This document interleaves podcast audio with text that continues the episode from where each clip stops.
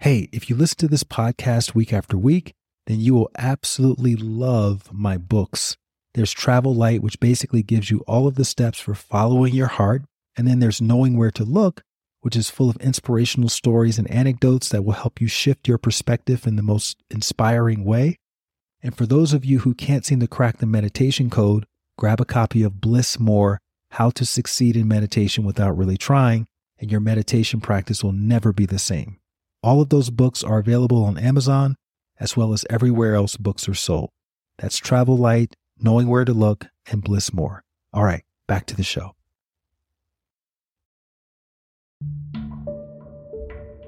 I was engaged at the time, quite a while ago, and the only time I've ever been engaged, in fact. And after we were together for a while, she said, You've got a problem. And the person I was with before had this problem, and I'm not going to have it with you. She was talking about my attraction to women, losing power when I see a beautiful woman or one that I thought was beautiful, or even inviting to me sexually. And at first I said, I don't have a problem. I'm just a loving person. This is the way it is. When I'm in a hot tub with a woman who's loving like I am, we have sex. Isn't that how everyone does it? And she said, No. And you're not going to be with me unless you deal with this. And I said, Okay, I don't think I have a problem, but I'll look at it. So I started to look at it. And after a while, I thought, Well, I told her, maybe I have a problem, but it's a little problem, and I'll handle it. And the more I looked, the more that picture changed. And over time, I realized, well, this is something that's in my life. Yeah, this is big. This is an issue. And then I finally came to the place where I thought, oh my God, I can't stop. I'm out of control. Welcome back to At the End of the Tunnel. I'm your host, Light Watkins. And if you're listening to At the End of the Tunnel for the very first time, this is a podcast about hope. And you're in for quite the treat by starting with this episode because I'm interviewing one of the most prolific spiritual authors of our time. His name is Gary Zukav. Gary wrote one of my personal all time favorite spiritual books, which is called The Seat of the Soul. And I was fortunate enough to meet Gary a few years ago at a wellness conference in Canada. And I'm now pinching myself that he's actually a guest on my podcast because at the time, my podcast was just a dream. And I remember saying to myself, if I ever do start this podcast, I really hope I can have Gary Zukav on. And well, here we are. For those of you who are familiar with Gary's work, you may also remember that he is the author of The Dancing Wu-Li Masters, which was his very first book that he wrote. It was a layman's guide to quantum physics and it quickly became a bestseller. Then he wrote three other bestsellers, including the book that he's most known for, which is The Seat of the Soul, and that was a number one New York Times bestseller for 31 weeks. And coincidentally, it was Oprah's favorite spiritual book that she said she kept by her bedside. Oprah actually tells the story about how she first reached out to Gary that same year that Seat of the Soul came out, just to learn more about this profound work and his perspective. And he had no idea who she was because her show was only three years old at the time. And Gary didn't have a television where he was living in Mount Shasta, California. And anyway, she invited him onto her show not once, not twice, but over 35 times over the life of her show. In fact, Gary holds a record of having more appearances on Oprah's show than any other guest. And if you want to do a little YouTube research, you'll find some pretty awesome clips of Gary on Oprah speaking about a lot of the concepts that he's included in his newest book, which is called Universal Human. And for my regular listeners who are used to me going deep into the backstory of someone's life and getting all the personal details of my guests, I just want you to know that I'm going to be deviating from that format slightly because honestly, Gary is such a masterful spiritual teacher that I really wanted to use our time together to hear him speak more about what it means to be a universal human and where he sees us going as a human race, which is in the direction of becoming what he calls multi-sensory humans. And he'll explain more about what that means in the interview. And don't worry, he does share some personal stories as well. My hope is by the end of this interview, you'll be inspired to pick up a copy of Universal Human and do a deeper dive into Gary's fascinating body of work. So, without further ado, let's get to the conversation with the incomparable spiritual scholar and teacher and guru, Gary Zukav. Gary Zukav, it is an honor, it is a pleasure to have you on at the end of the tunnel. It is a long time coming in my you may have not have known that, but in my mind, before I even had the podcast, when I met you and Linda uh, a few years ago, in fact, it'll be three years in August at Whistler in Canada, in Vancouver. I thought to myself, you know, if I ever do a podcast one day, I would love to have you on the podcast. And now here we are, almost three years later, and we're actually having this conversation. So, welcome to the podcast. Thank you, Light. I'm delighted to be here and to see you again. Yeah. And I'm sure you hear this all the time, but obviously your work has changed, literally, I won't say it changed my life, but it definitely informed my path because I find that I've always been curious about some of the topics that you have given language to, such as the universal human and authentic power. And I want to do that in this conversation, but I never knew what to call it. I knew what resonated and what felt aligned with the things that I was curious about, which was always more introspective. And I, you know, you obviously, when you're young and you're coming up from a place like Alabama, it makes you feel a little weird, makes you feel like you don't fit in. But reading more about your story in preparation for this podcast, I saw a lot of similarities in our paths. And so I would love to start the conversation just giving the listeners who may not be as familiar with you or your work a sense of where you come from and how you sort of developed into the guru. And I mean that in every sense of the, the legitimate sense of the word, which is someone who helps to dispel the darkness and helps others to see the light of who they truly are. My kickoff question by the way, thank of- you. Thank you, Light. What a beautiful thing to say to someone. I appreciate it very much. Well, you've earned it, man. You put in the, you put in the time. I want to start off the conversation just talking about childhood. I know you grew up in Texas, and when you think back to little Gary growing up in Texas, I believe it was you, your brother, your parents. Did you have a favorite toy or activity? Oh yeah, Texas. That goes way back and um, you know, it really does. And well, Texas slash Kansas. How about that? exactly. Kansas is where we moved when I was young, mm-hmm. but Texas is where I was born, and my sister was born. And I didn't have toys. I wasn't a very playful person. In fact, all of my childhood was not happy, and I don't understand why, because I had loving parents. But that's what happened. And when you said toys, the only thing I could think of was model airplanes. I love to make model airplanes. And I would get these kits and I would construct a frame out of balsa wood, gluing these little pieces together. And then I would stretch. I would put some paper over the balsa wood and I'd spray it with water and the paper would draw taut. And this is exactly the way planes were, the original planes were made.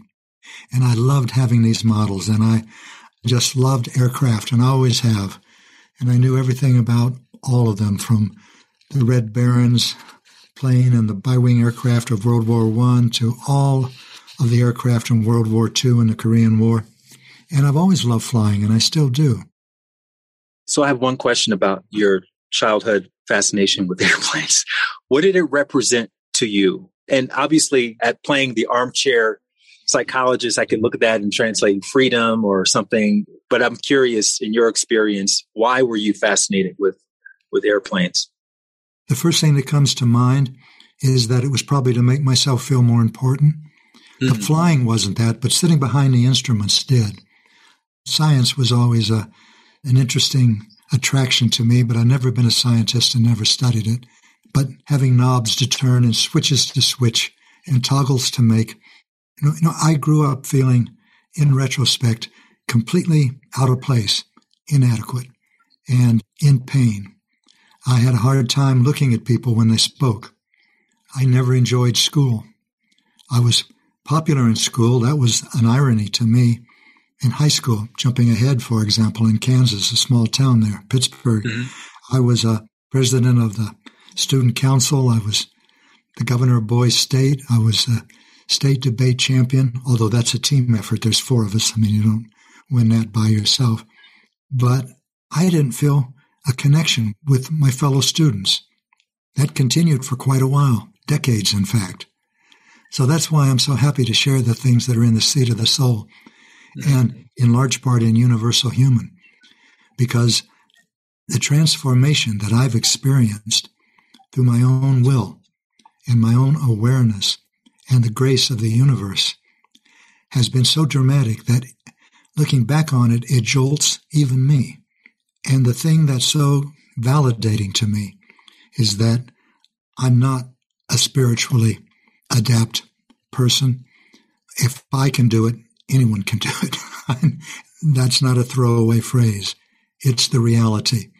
I've gone from living as uh, someone who's addicted to sex, who only thinks about himself, who was angry all the time, who uh, was always looking at what he could get from the world, to someone who loves people.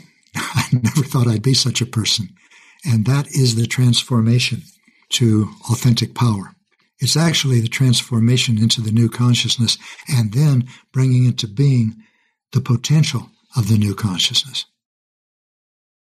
We're going to be talking a lot about your life through that lens, and you're going to be using some terms in this interview authentic power, universal human, multisensory, and uh, five sensory people, and even the word personality. I would love to start with just defining some of these terms that you've been so passionate about for years. I mean, in, in preparation for this interview, I read your most recent book that's coming out later this month, Universal Human. But I've also seen a lot of your interviews, and you've been using these terms for a long time now. I have since uh, the late 80s. Right. Well, I'll be glad to define because uh, definition is always helpful. I talk about multisensory perception because it's perception beyond the five senses. The five senses together form a single sensory system whose object of detection is physical reality. Now we have another sensory system. We are multisensory. This is the great transformation in human consciousness that is underway. The old consciousness is dead, but it continues with its enormous inertia and momentum, but it has no future. All of the world we see around us was created by five sensory humans, evolving by surviving and surviving by pursuing external power. Everything about it reflects that, defines it, teaches it, preaches it, demands it. The new consciousness allows our perceptions of ourselves and others and the world to become different. It's not an instantaneous thing. Light and music don't descend from the heavens. It's easier and more interesting than that. For example, I'll give you some multisensory perceptions, and you and our listeners can see if any of this applies. Have you ever had the sense that you're more than a mind and a body? That you're more than muscles and neurons, neurotransmitters, and hormones? Now, have you? Yes, I have. Hundreds of millions of us have light. Hundreds of millions are experiencing the new consciousness. And it comes to each of us in different ways. To me, gently, just noticing these things, have you ever thought that maybe there's a part of you that existed before you were born and that will exist after you die? Now, I'm asking that not only to you, but to all the people who are listening, because if you have, that's a multisensory perception. Have you ever looked at the world, the things that happen around you, and thought to yourself, even for a moment, there's more to this than I thought? Of course, everyone or a lot of people experience synchronistic events when suddenly there's meaning that's startling and it's jolting. Have you ever had the thought maybe it's always like that, but we've just seen bits and snatches of it? Maybe the world is always meaningful, always connected. Maybe it's not random. Maybe it's not a matter of trying to avoid bad luck and praying for good luck. Maybe it teaches us not about the external world. We've learned that through the five senses. We've learned that mountains are high. We've learned that the speed of light in a vacuum is a 186,122 miles per second. But now, looking at the world, we can learn about ourselves. We begin to see it as symbolic, as a reflection that we can learn about ourselves from. If you've ever had any experience or hunch or glimpse of that, that's a multisensory experience.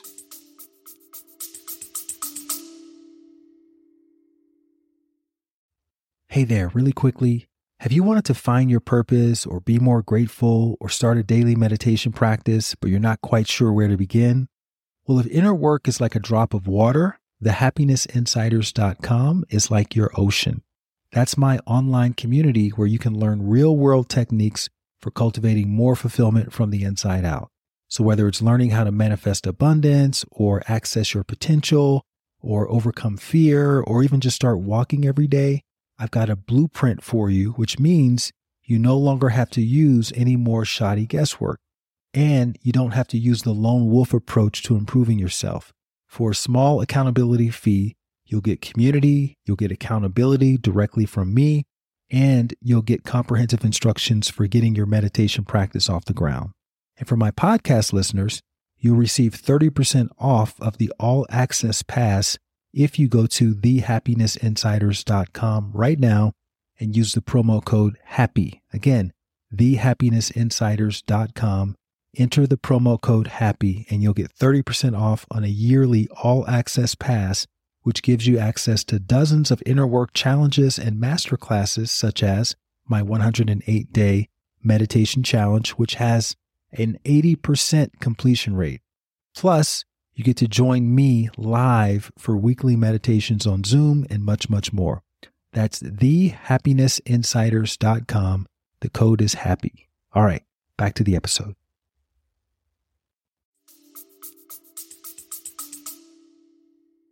Just to make it even more concrete than that, can you talk th- about the story of your grandmother and the funeral? Because I think other people may have had mm-hmm. similar types of experiences that could be sort of a gateway into this more sensual understanding of what you're talking about.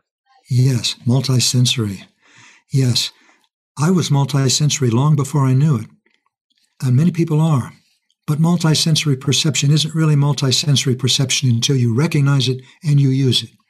What you're talking about is an example of my encountering it, not recognizing it, and therefore not using it.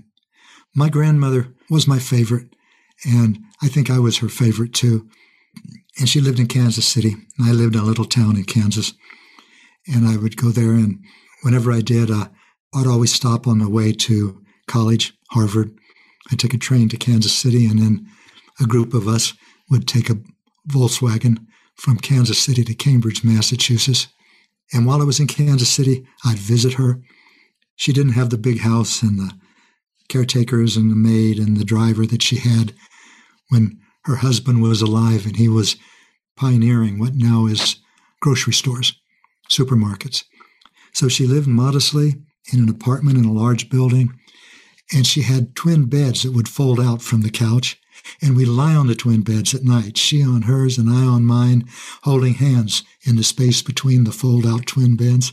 And we'd gossip about our family and who was doing what and who should have done what and what was probably going to happen. And I just loved being with her.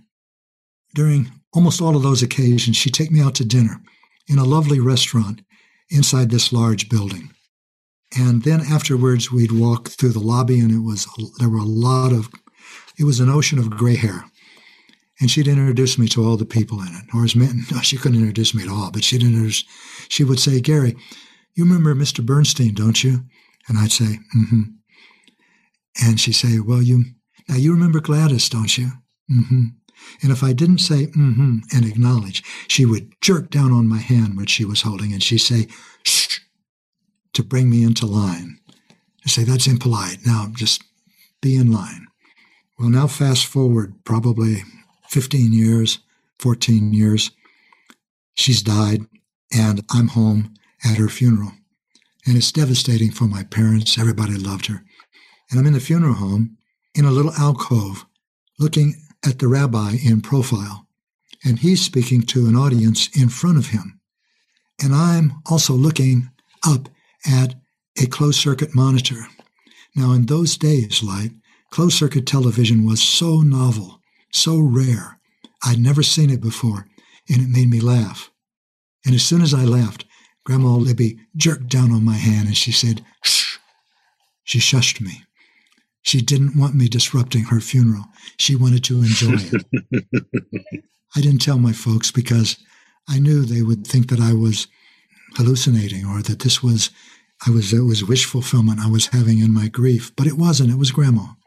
So I couldn't really grieve her parting because she didn't go anywhere. Now, I didn't recognize that as multisensory perception. I didn't know that term, so I never used it. I couldn't. Now we're becoming multisensory. And when we have experiences like that, we can use it. And using it is important because in this new consciousness, our evolution requires different things. It's a different modality. It requires spiritual growth. And spiritual growth requires creating authentic power, aligning your personality with your soul, with the intentions of harmony and cooperation and sharing and reverence for our life. That's power. If you can do that, and you can, you can. Question is, how do you do it? I say you can do it, but can you do it now?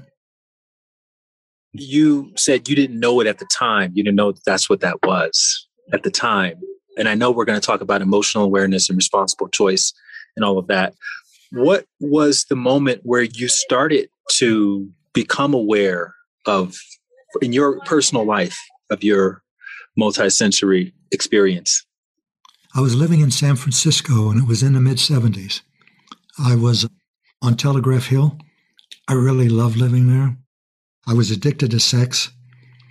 I was experimenting with drugs, a lot of drugs. Motorcycles were a part of my life, or at least a part of my image, and I actually rode them a lot. That's how I got around. It was in that period, around the mid 70s, that I got invited to a meeting of physicists at the Lawrence Berkeley Laboratory. It was a weekly meeting on Friday, and I went, asked if I could go, and they, they said I could. My roommate was a physicist at the time. And when I got there, I was appalled at the discussion that I heard because that day they weren't speaking quantitatively, they weren't discussing mathematical formalisms. They were talking qualitatively, conceptually. And the question they were discussing was Are we creating the reality that we are experimenting with? I, I was so taken because that's the question that I and my friends discussed in coffee shops in North Beach, where I was living. Except that was North Beach. We weren't physicists. And this was the Lawrence Berkeley Laboratory, and the 10 or 12 people at this meeting were some of the most renowned theoretical physicists.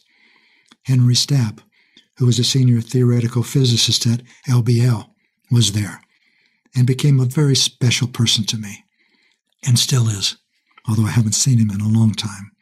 Jeff Chew, who was chair of the department down the hill at UC Berkeley, was there. And the woman that put it together was just a wonderful woman. Her name was Elizabeth Rauscher. And she called this meeting the Fundamental Physics Group, and she spelled it F Y S I C S. She still makes me laugh. When I got home from that meeting, I felt as though I had drunk two or three cups of cappuccino. The, the energy was sparking off my fingertips. But I couldn't articulate, I couldn't explain to anyone why. I was so excited or what was so exciting to me. So I asked if I could go back to the meeting, and they said yes, and I did, Friday after Friday. And I started to learn. I went down to the used bookstores in Berkeley, and I would always find just the book I needed, used. And I was reading, and I was studying. And at one point, I realized I want to write a book about this. I'm not going to be involved in physics indefinitely. But before I leave it, I want to give all that I'm learning about quantum mechanics, particle physics, the startling nature of it, the fascinating adventure of it, to everyone like me, a liberal arts major, who doesn't like science, who doesn't know anything about mathematics, and I wanted to give it on a silver platter. And I did. Now, it was in that process I asked the physicist at the Fundamental Physics Group if they would help me write my book. And all except one said yes. And they all asked me the same things of me. They said, get it right. Get it conceptually, historically, and factually right. So I would write and I would send them double space typed pages of a chapter. And they would send me back, or copies of it I'd send, they would send me back more, some of them like Henry, more than I sent him on the back page. And slowly I began to actually write this book. And it was quite an adventure because I would write for five or seven days and then my interest in it would leave. And I was back to looking for sex in the monthly miracle of the rent and riding my motorcycle. And then my interest would return and I would wake up thinking about the book and go to bed thinking about the book. After a while, my friends noticed this difference in me and, and they knew I was writing a book. And they say, Gary, t- take a break. Every time we see you, you're, you're working. And if I could describe it to them, I would have said something like this Imagine that you've found an island. It's beautiful. And there's someone on it that you can hardly wait to see. It's not romantic. It's just, this is a friend, a real friend. And you can hardly wait to get back out there and see her. And then after several months of this, your friends tell you, Gary, you're working too hard. Every time we see you, you're rowing out to that island. Why don't you relax and enjoy yourself? Well, that was how I found meaning and purpose and joy and connection was going out to the island. Now that I'm thinking about it, it, it foreshadowed a lot of experiences in my life. Now I get to your question, Light. When was the first time that I recognized a multisensory perception? Well, it was long before I had that term, but it was clear to me. When I started writing this book, I made an outline of it, and I made an outline of each of the chapters in it. And I started writing. Almost at once, the energy went in a different direction. It departed from the outline. And so did I. I threw it away. And I went where the energy went, into new territory. I kept following meaning, following the excitement, following the energy. And I was writing about a chapter a month. Every 30 days, I would finish one. And that was in this six or seven days on, six or seven days off. And after half a year, I noticed that these chapters fit together like they were planned to fit together. But I didn't do that. I threw the outlines away. So, how did that happen? That's when I realized that I wasn't writing this book alone. That's when I realized it's not possible to be alone. That's when I realized that every creation is a co creation. And I love that experience. I already knew I loved it. I just hadn't stepped back from it enough to realize what was happening. All I knew is that when I'd start to write the book, I would fill with meaning, fill with meaning, and I loved it. I still do. I still do. That's the criteria for every book that I write. If I read it and it doesn't make me cry, if it doesn't make me want to read the chapter again and again, I throw it away because it's only coming from my eyebrows upward. This is a movement deep inside. It's not dramatic. It's as though your life is black and white and suddenly you turn in a certain direction and it becomes full of color. It's not just monotone anymore. It's got all the chromatic spectrum. It's mon- not mono in sound. It's not just stereo. It's surround sound. It's everywhere. I'd like to clarify now for our listeners that I don't expect you to believe anything that I'm saying just because I say it. And in fact, I suggest that you don't believe anything that anybody says just because they say it. And especially if they have a television show or they've written a book or they have a pulpit or they're online. Take it inside. See if you resonate with anything that you hear. And if you do, experiment with it. If you do experiment with it and you it produces good things in your life, then experiment some more. And if you don't resonate with it, then just throw it away. Don't try to wear a shoe that pinches. So all of what I'm sharing with you outside of my personal history, which, by the way, is something else you see very differently when you look through multisensory lens. Everything except that, where I was born, Texas, where I grew up, Kansas, where I went to school, Harvard, the Army, where I was, that's my personal history. But I can see it all, and you'll see your personal history in a different way, in a larger context, put it that way, as you become multisensory. And as I suggested, hundreds of millions of us are becoming multisensory. There are still more people that are five sensory. The fact that we are multisensory does not make us superior or better in any way. That's just a temporary ebb and flow of evolution. And hmm. creating authentic power, as well as becoming multisensory, do not have to do with the intellect.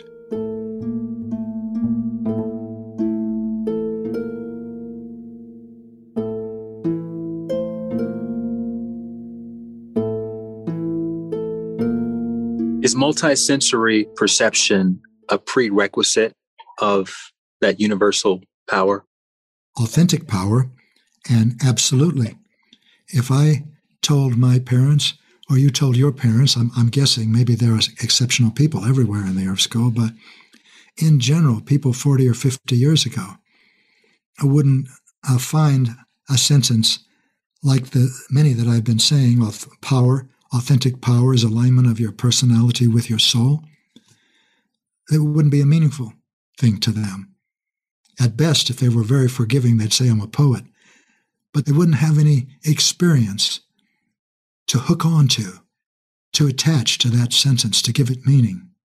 But for your listeners, my listeners, our fellow students in the Earth School, this is a meaningful discussion. And when I say there's a difference between your personality and your soul, and the new awareness, the new consciousness allows us to be aware of both at the same time. You might say that as you become multisensory, you become aware of a bigger you. Imagine it as a you with a capital Y. That you existed before you were born and will exist after you die. The big you is your soul. And there's a little you with a lowercase y. That's the you that was born on a certain day and will die on a certain day. That's your personality. When we were five sensory, all that we were and all that we thought we could be was the little you, the personality. Yes, I know. Christianity tells us that we're going to heaven, provided we meet certain conditions. And it's bigger, will be something, if not bigger, better, somehow it's, it's a good thing. And I know that the Buddhists all tell us that our deeper reality has to do with incarnation and reincarnation. And I know that the billions of Hindus all believe the same thing with a slightly different twist incarnation and reincarnation. But of these billions of people, in my very limited experience, very few of them actually live as though these were realities. I have only met a handful of Christians that I believe love others, love me more than themselves. When my dear friend, our dear friend, Maya Angelou, was alive, she would say, When someone tells me I'm a Christian, I say, she said, Really? I'm in my 80s and I'm still trying. That's the way I feel. What would the world be like if every Buddhist in it realized that consciousness and responsibility does not end at death and never blamed anyone or anything for his or her experiences. What would that world be like? We're headed there. And there's not a royal we, there's you. You are headed there if you choose to change your life. Now, what happens if you don't choose to change your life? What happens if you ignore all of this, even though you resonate with it and you decide not to apply it? You don't change. That's all that happens. The universe doesn't reward or punish you for actions. The universe doesn't look in terms of good or bad, negative or positive, success or failure. The universe looks in terms of causes and effects. And if you participate in a cause, you will participate in the effect also. The two actually come into being at the same time. So it's a matter of recognizing the causes in your life and only choosing to act on those causes that are going to create constructive, positive consequences in your life. Only acting on those causes that open your heart, that show you pathways of love and connection and caring and patience and appreciation. That's how you create authentic power. That didn't tell you anything. It gave you some beautiful words. The actual doing of it requires a practice. And that's what I want to talk about on this podcast also, if we have time. Yeah, I mean, first of all, I love everything you're saying. And I just want to connect a dot here. You said that you have to essentially take action, you have to be emotionally aware, you have to have responsible choice, which I want to talk about what that means in a real world scenario. But then you also say that within three generations, we'll all be multi-sensory humans. So I'm wondering how that kind of fits in with one another. Because if some people don't choose responsibly, if they don't act, how does that lead to everyone being multi? I mean, it seems like everyone would have to be a part of this this movement. All of this that I'm describing is a description of you. The world doesn't change until you change. Now, that's something that a five sensory human would dismiss or ridicule because there's nothing in five sensory experience that would indicate it's ever possible for internal transformation to bring about or to even be related to external transformation. But you won't have to be convinced of that as you begin to exercise multisensory perception. You'll begin to see it yourself. And for me, this has unfolded over a matter of decades. And in those decades, I have caused myself to become different than I was, say, in my 20s, when all I was looking for was sex. That's all women were to me, were genitals. And I thought I was pretty cool until at one time in my life I realized that uh, for all the women that I had sex with, but by the way, not all sexual addicts force themselves on other people. I never forced myself on anyone. In fact, all the women that were with me wanted exactly what I wanted. And by that I mean, after a while, I began to realize that these, I knew that these women never meant anything to me. Then I began to realize that I never meant anything to these women. We both got what we were looking for. And I thought it was the most intimate life possible. But it wasn't. It was one of the most disconnected lives possible.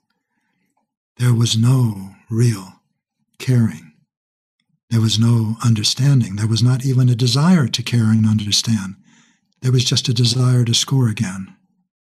There was just a desire for relief from this terrible pain that expressed itself in my anger that was everywhere in my life.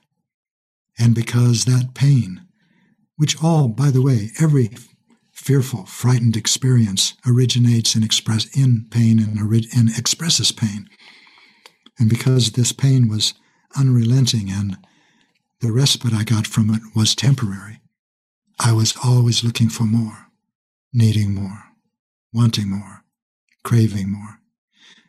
That lies beneath every addiction, by the way. Mine happened to be sex, and that happens to be the most common addiction in the human experience. And so, how does responsible choice play a role in that? If someone is feeling like I could potentially be a sex addict, and they're listening to this and they want to be more mm-hmm. multisensory, what is a tangible way to for them to move in that direction? The first step is to look at the possibility that you are addicted. For example, I was engaged at the time, quite a while ago, the only time I've ever been engaged, in fact. And, and after we were together for a while, she said, You've got a problem. And the person I was with before had this problem, and I'm not going to have it with you.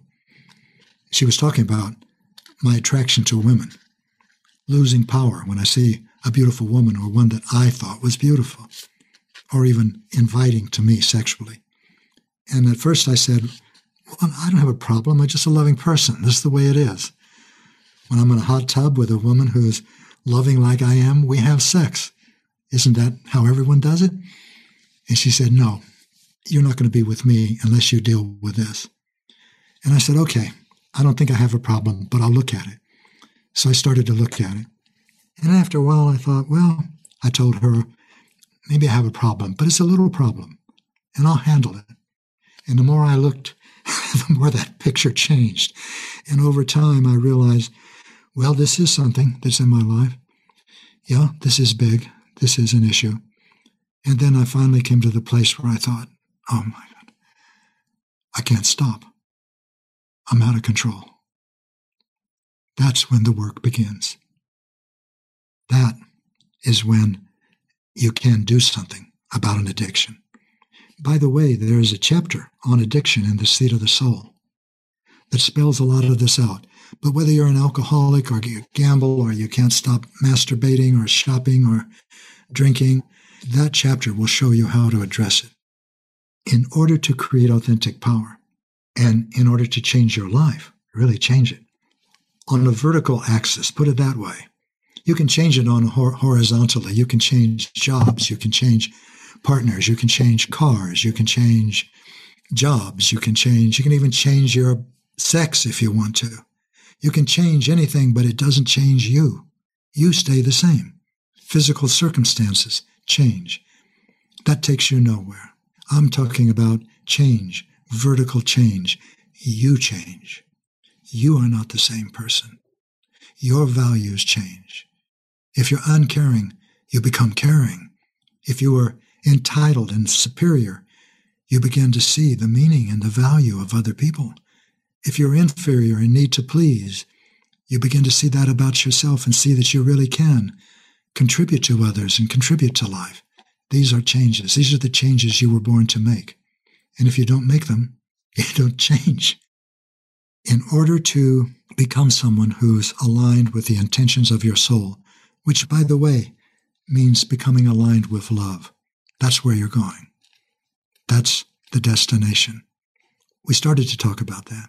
Everyone knows that that's in the New Age, that's read a nice book. Everyone that's read Harry Potter, that wonderful series, knows that every book ends with something wise and it has to do with love. Everyone knows this now who's waking up, but how do you do it? How do you love when you're jealous? How do you love when you're angry? How do you love when you're vengeful? When you're going to get even, you're going to get him. How do you love when you can't get out of bed in the morning because you don't care? How do you love when you want to kill someone? How do you love when you want to kill yourself?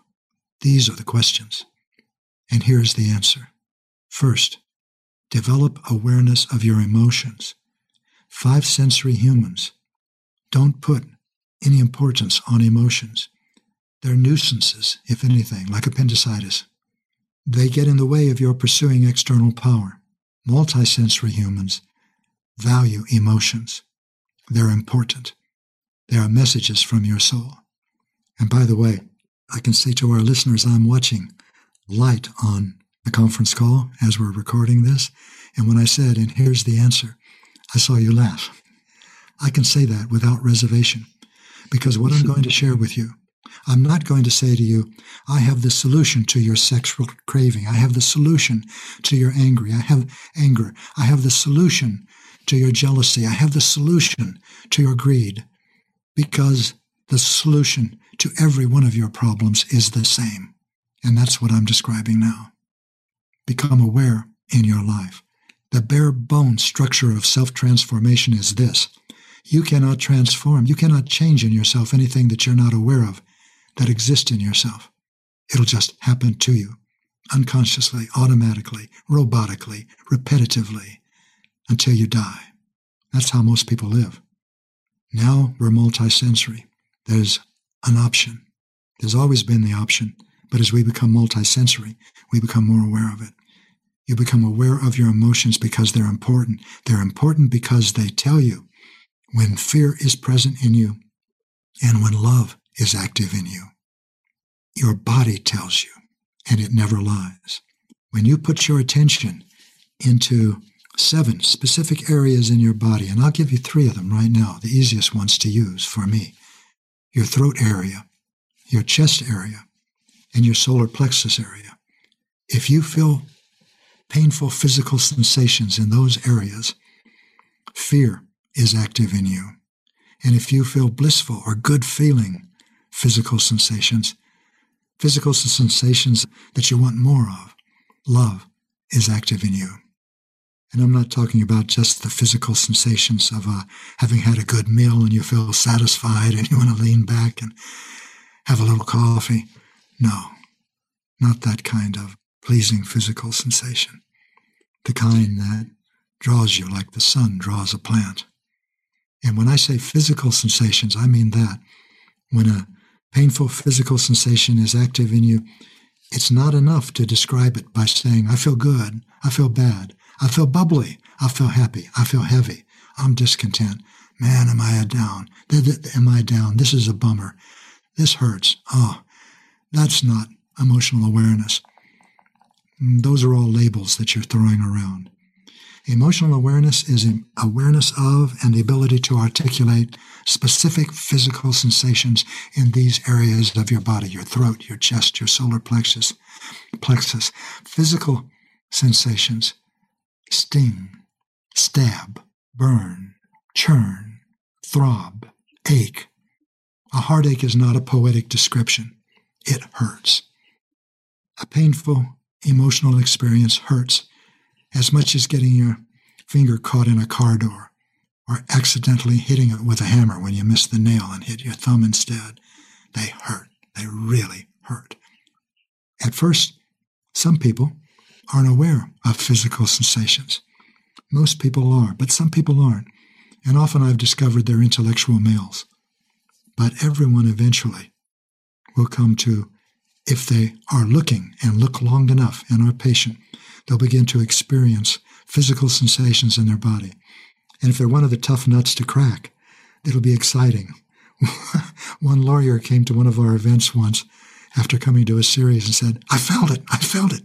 I felt it in my chest. I felt it. I felt it. It was exhilarating to him. Why is it important to know if fear is active in you or if love is active in you? Because when you act from fear, when you act on that impulse, when you act when your energy processing centers are telling you that fear is present, you will create consequences that are painful for you to experience. You will encounter them. You're creating your experiences. Now, you asked me what a responsible choice is. A responsible choice is always the choice to grow spiritually. And that translates into this the responsible choice is always the choice to love. But most people don't know what love is. There's a great confusion now between love and need. People think, ah, oh, my love has left me. She's gone. I don't think I can stand it anymore. That's okay. I've got bourbon for a friend. That's not love. That's need. Need hurts. Love doesn't. It's blissful. Unrequited need is painful. There's no such thing as unrequited love because love doesn't demand. Creating authentic power is developing the ability to distinguish within yourself the difference between love and fear and choosing love no matter what's going on inside you like raging anger or what's going on outside of you, like another 9 11 event. That's an ability that you need to create if you're going to change your life into one that is satisfying, meaningful, and fulfilling. And put it another way, in an equally accurate way. This is the power that you're going to have to create if you intend to give the gifts that you were born to give.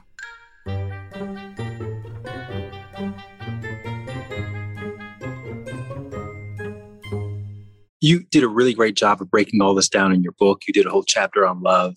And you also talked about something that I thought was really interesting.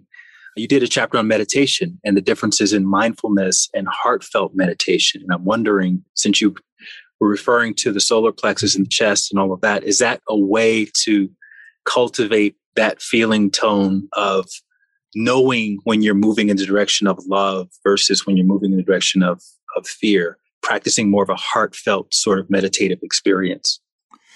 Yes. However, it's not a matter of moving in a direction of. If you feel painful physical sensations, you're not moving in the direction of fear. You're in it. It's active in you now. Now, what are you going to do? If you're angry, you're going to shout. You're going to tell somebody exactly why you're angry. Frightened parts of your personality, that's the shorthand for a fear based aspect of your personality, are righteous. You're going to tell the person why you're angry and why you should be angry and why they should change. If you do, we'll fire away. But it's a frightened part of your personality that's firing away. But be aware, it's creating consequences for you. A responsible choice is a choice that creates consequences for which you are willing to assume responsibility. And until you can do that and know what the choice is about, you can't create authentic power. When you feel angry, you'll lash out in anger. When you feel the need for food, you'll go to the refrigerator. If you feel completely inadequate, you'll decide to be stronger, bigger, meaner, richer, more educated than someone else, than everyone else. That's the pursuit of external power, all of it.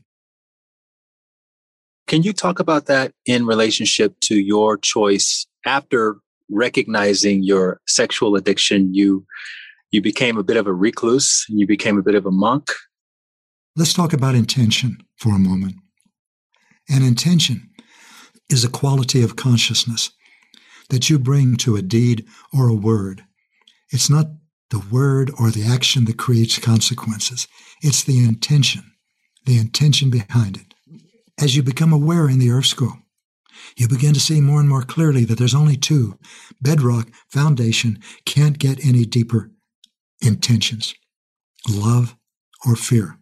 Now, it seems as though there's unlimited intentions available to everyone. I think I'll move to a new city. I think I'll buy a blue shirt instead of a red shirt. I think I'll get married or not. That's a big one. I think I'll go to school or not. I think I'll change jobs. Well, those are all, you might say, out tensions. For each of those out tensions, you can ask yourself, why? say, well, why do I want to change jobs? And maybe the answer is, I want to make more money. Well, why do you want to make more money? You say, well, I want to buy a Mercedes. And then you ask yourself, why do you want that car? And the answer is, well, I want to impress people. If you're being honest with yourself. And you say, well, why do you want to impress people? Because I'm not an important person in the world and I want to impress important people and you keep asking why and applying your integrity. And eventually you'll come down to it's either an intention of love or an intention of fear. If it's an intention of fear, you're doing it for yourself. You're the recipient, you're the beneficiary. If it's love, you're doing it from your heart. There's no second agenda. So, a responsible choice is a choice of the intention of love. That is the creation of authentic power. When you make the choice to challenge a frightened part of your personality, in this case, that wants to shout or that wants to take advantage of someone, and while you're experiencing the painful physical sensations of that part of your personality, you reach for the most loving, sane, grounded, wholesome part of your personality that you can, a part that's grateful or caring or patient or content or in awe of the universe and act from that as well as you can. That's the stretch. That's the movement. That's the traction. That's the moment of changing your life. And when you do that again and again and again and again, that part of you begins to lose its control over you. Now let's go back to your question about meditation. Creating authentic power is a lifelong heartfulness meditation. It's a heartfulness meditation because the heart is at the center of everything. It's a heartfulness meditation because you choose consciously love. I'm not saying that other types of meditation aren't helpful. They can be quite helpful if you use them as a way to challenge a frightened part of your personality when you feel the magnetic, powerful attraction of jealousy or anger or sex or a fix.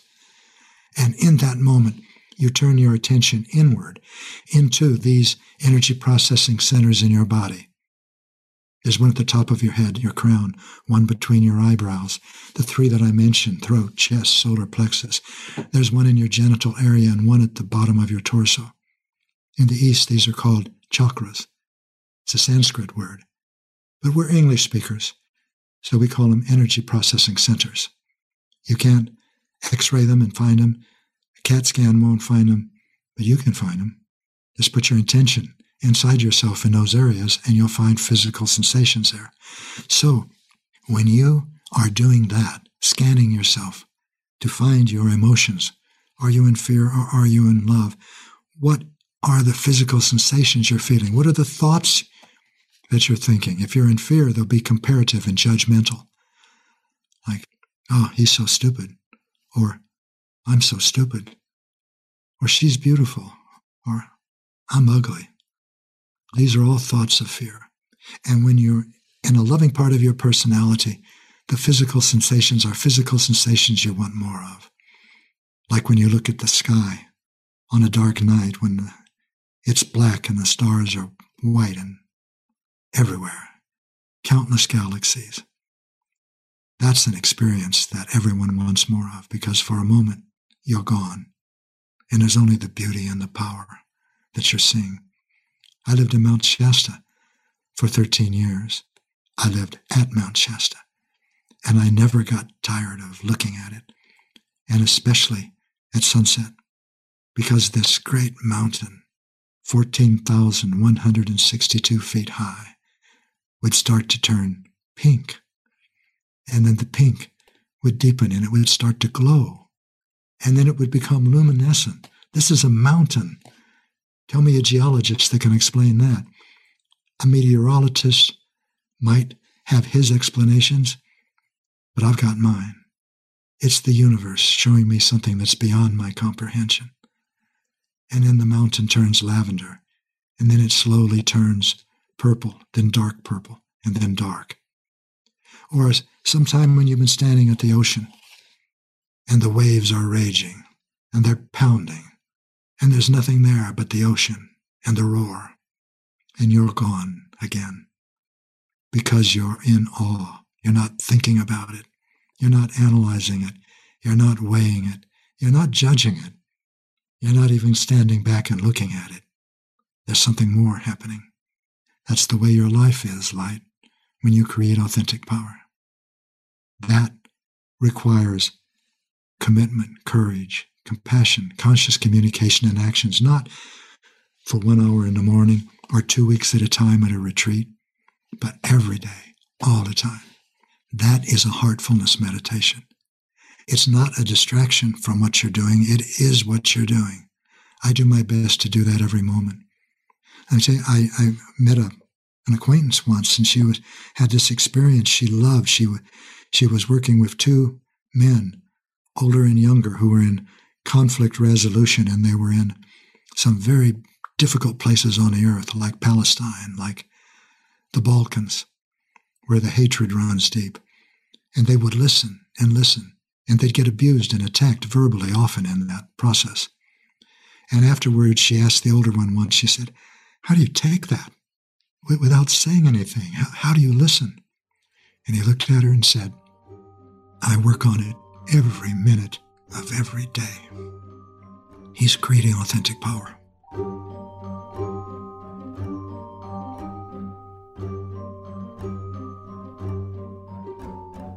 I love that. So in the book, you leave no stone unturned. You talk about authentic power as it relates to military, education, healthcare system, racism. You pretty much cover every aspect of humanity. And I'm curious, like if there was one thing that you wanted people who read this book to come away with, so something very tangible, something very practical, something perhaps that they could share with their family if they're the leader of their family that could help make the world a better place? What would that one concept or, or principle be from the work? Yeah. It's not a matter of saying, what can we do to make the world a better place? You can change yourself. For those of you who are listening, and also those of you who are hearing, you can change yourself. Now, does that sound like poof in the sky? Like New Age woo woo? It's not. It's more grounded than concrete. Concrete's not grounded. It's, it's a form of life. Let me explain. The world that we have inherited is based on external power, manipulation, and control. When you do something to make the world better, you're trying to change the world so you'll feel better about yourself. That's the pursuit of external power. We can't change the world that's based on external power by adding more to it of what it's already built on. You have to contribute something different. That's authentic power. That's love. Well, people will say, that's my life. I'm a hospice worker. I'm a clergyman. I'm, I'm, that's my job is love, and I'm working on it. I pray all the time to be a loving person. Here we come to the fundamental of everything again intention. What is your intention? Because that's what creates the consequences in your life. If your intention is to change others so you'll feel better about yourself, that's pursuing external power, fear if your intention is to change the world so that it'll be a better place for your children to grow up in, and that'll make you feel better, that's an intention of fear. If your intention is to become an individual who moves through the earth school with an empowered heart without attachment to the outcome, that's an intention that comes from love. When you make changes in yourself, these are not just self changes, they are world changes. This is where five sensory perception and the intellect step off the train with a great deal of objection. Foolishness. Huh. Nonsense. Nonsense, my man. What are you smoking? What are you drinking? On and on. But when you look at your life, even from a five sensory perception, you know that when you change your life, you affect every collective in which you participate your family, your neighborhood, your community, your town, your city, your state, your country, your religion, your ethnic group, your gender. All change starts with you. To change the macro requires changing the micro. The world is the macro. You are the micro. But here again, don't confuse that with the idea that, well, if I can just get Four billion of us thinking the way I'm thinking now, the world is all but changed. We've got it done. That's the pursuit of external power. That still is a perception that sees you and the world as different. That is five sensory perception, and it comes with it a pain that is unrelenting. The difference between I, and as Martin Buber called it, thou. The difference between me and you the separation between me and you. That is always there and always will be there until we die. That is the five sensory experience of others. Multisensory perception takes us beyond that. But as you become multisensory, as you become spiritual, you're waking up to your multisensory perception in a world of discord, competition, hoarding, and exploitation, a world in which life is a cheap commodity. What do you do? It's not easy to become a spiritual person in a world that doesn't yet recognize spirit. But that's not actually the case anymore. It used to be. You recognize spirit, and you're a part of the world. The Lakota have a saying the center of the universe is everywhere. I agree with it. That's my experience too. If it's everywhere, it's in you. If it's everywhere, it's in your neighbor. If it's everywhere, it's in your mother. If it's everywhere, it's in the brutal fellow student in the Earth School who put his knee on another fellow student in the Earth School and killed him in front of other students in the Earth School. If you want to change that world, don't blame anybody. Change yourself. Whenever you read about an avaricious banker, he or she is a proxy actor for us. They're acting out what we do every moment, every choice that we choose, self benefit over the benefit of another, self gain over the benefit of another. So look at yourself. Change the world where you can change it, where you have the ability to change it. That's where the spiritual rubber meets the road. And if you say to yourself, I can't do that, you disempower yourself. If you say to yourself, yeah, but no one else is doing it, you disempower yourself. If you say, yeah, but we need a majority to do that, you disempower yourself. Our discussion today is about authentic power. Power that is not. We're talking about a personality that is not anchored, that is not bound by the earth school, an authentically powerful. Put it this way an externally powerful personality can only hope for happiness at the most, and it's always ephemeral, it's temporary. Like the charioteer would always whisper in Caesar's ear, Glory is fleeting. Glory is fleeting. Except that you're not after glory. You're after much more than that. Glory is something that people in pursuit of external power long for. You're after fulfillment, meaning, purpose, vitality, creativity, connection. You're after that thing that you're seeing when you look at the universe and you realize or experience for a moment, oh my God, that's, as we're five multi-sensory, we begin to have a thought. Five sensory humans think, I could never be that. Multisensory humans have a flash of a thought, an impulse now and then. I am that. And it's real. But it's fleeting. How do you make that love, that boundless expansion that incorporates all, that excludes none, that contributes because that is its nature, like the sun? How do you do that? You create authentic power. And that is now our evolutionary requirement. And again, as a reminder to everyone, it's not as though this is something you have to do. It is not. The consequences of doing it are great. You begin to enter your life consciously. As you challenge fear, you move beyond the control of it, and love enters your awareness more and more and more. And through many dynamics that we won't discuss on one podcast, but through many dynamics, your life begins to change. The consequences for not doing it are large also. You don't change. The same fears create the same consequences. And when you encounter those consequences, you again react in fear instead of respond with love. And you create those consequences again. That's what Buddhists call the wheel of samsara.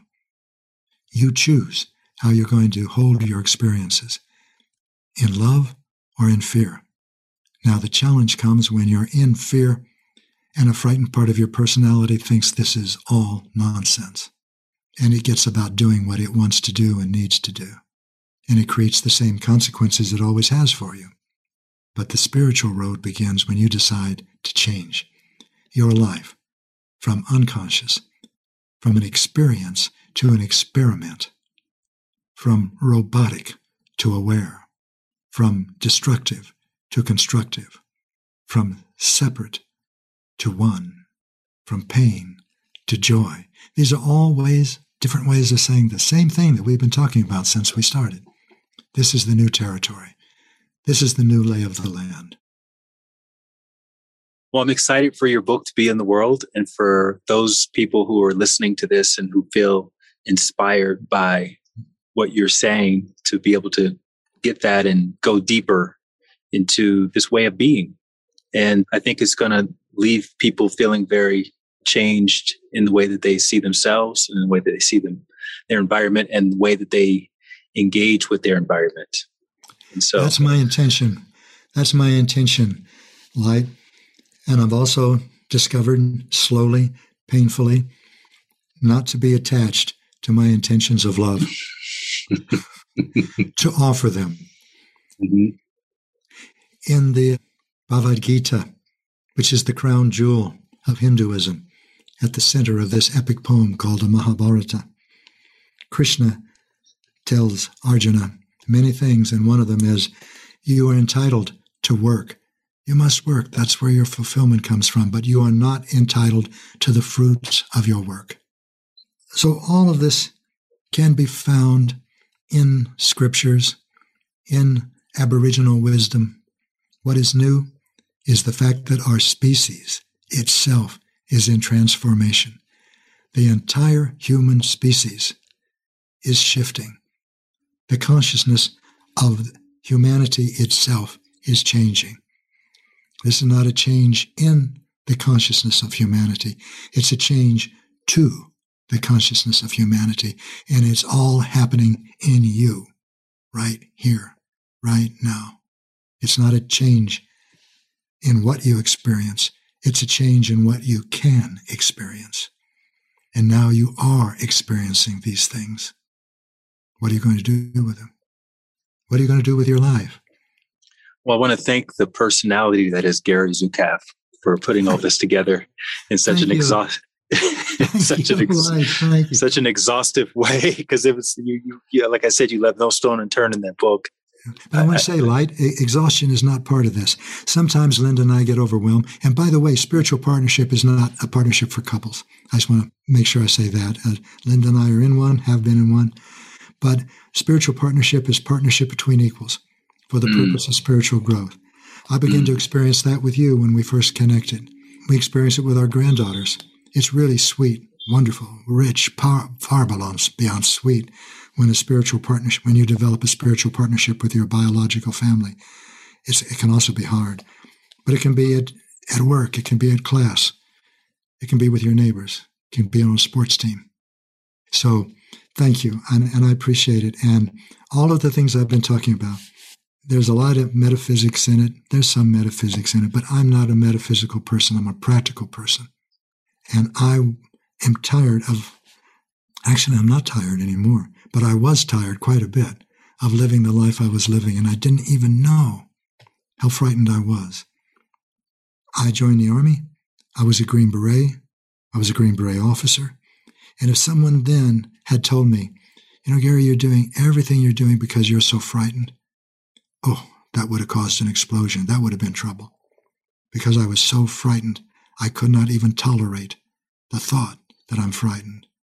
I, don't misunderstand. I knew I was frightened to parachute. I knew I was frightened to go on combat missions. I knew all of that stuff. But I couldn't admit that I was frightened to fail my expectations, to fail the expectations of my parents, to f- not be loved, to not be admired. That was frightening. And there's a street name for this experience macho. As you, you are in or in for a wonderful experience of a new humanity being born in you. And it's no piece of cake, so to speak, because as you become aware, you cannot just become aware of joy and love in yourself. You become aware of everything in yourself.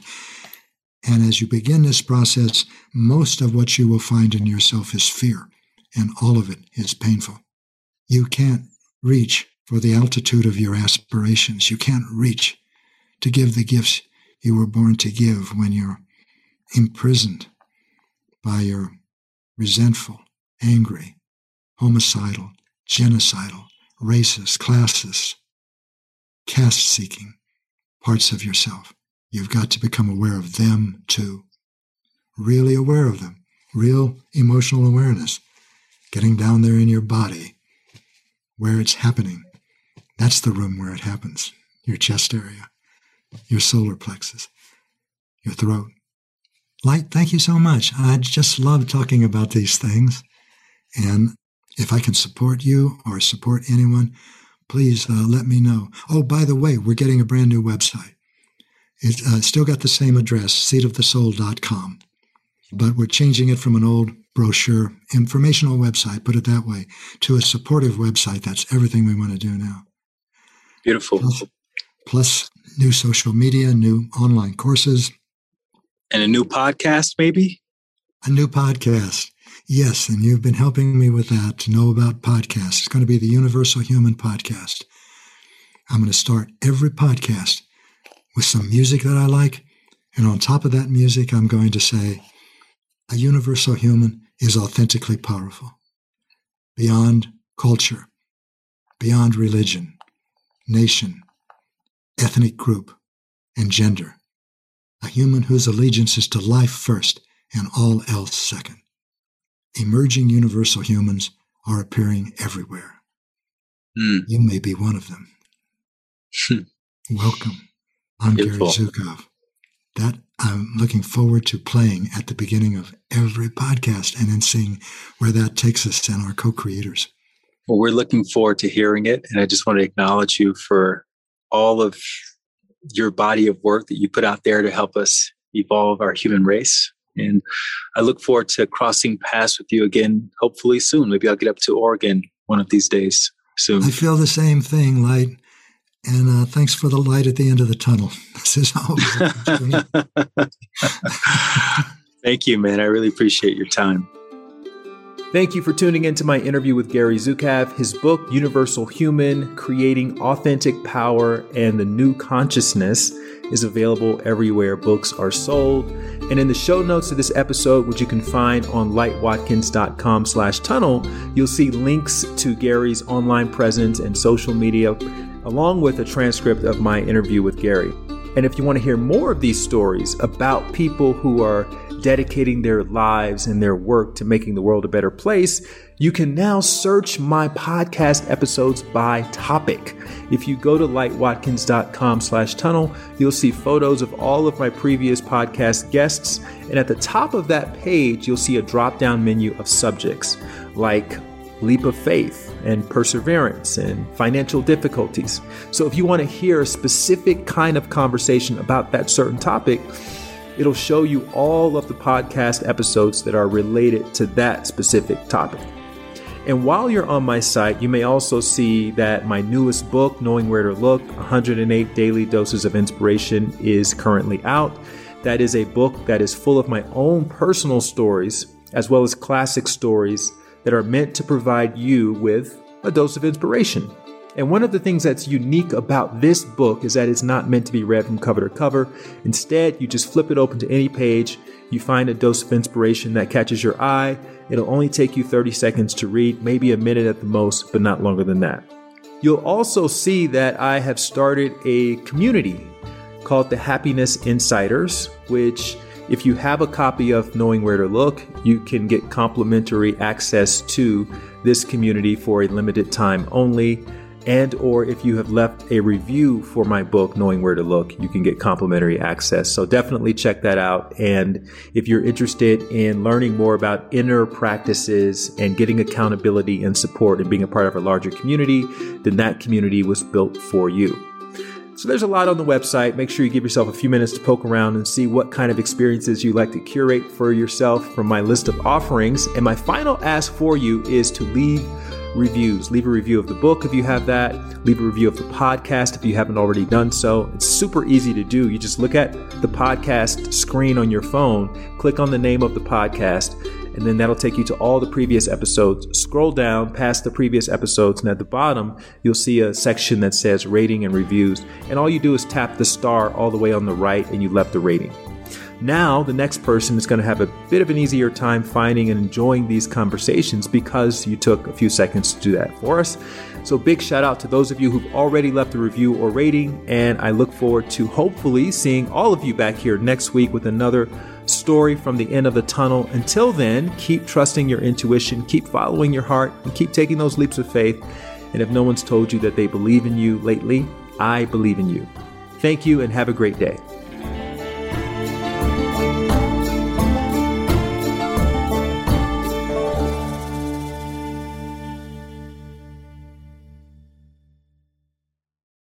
If you want to get a little extra nudge when it comes to following your heart and taking leaps of faith and believing in yourself each day, then you want to sign up for my free daily dose of inspiration email.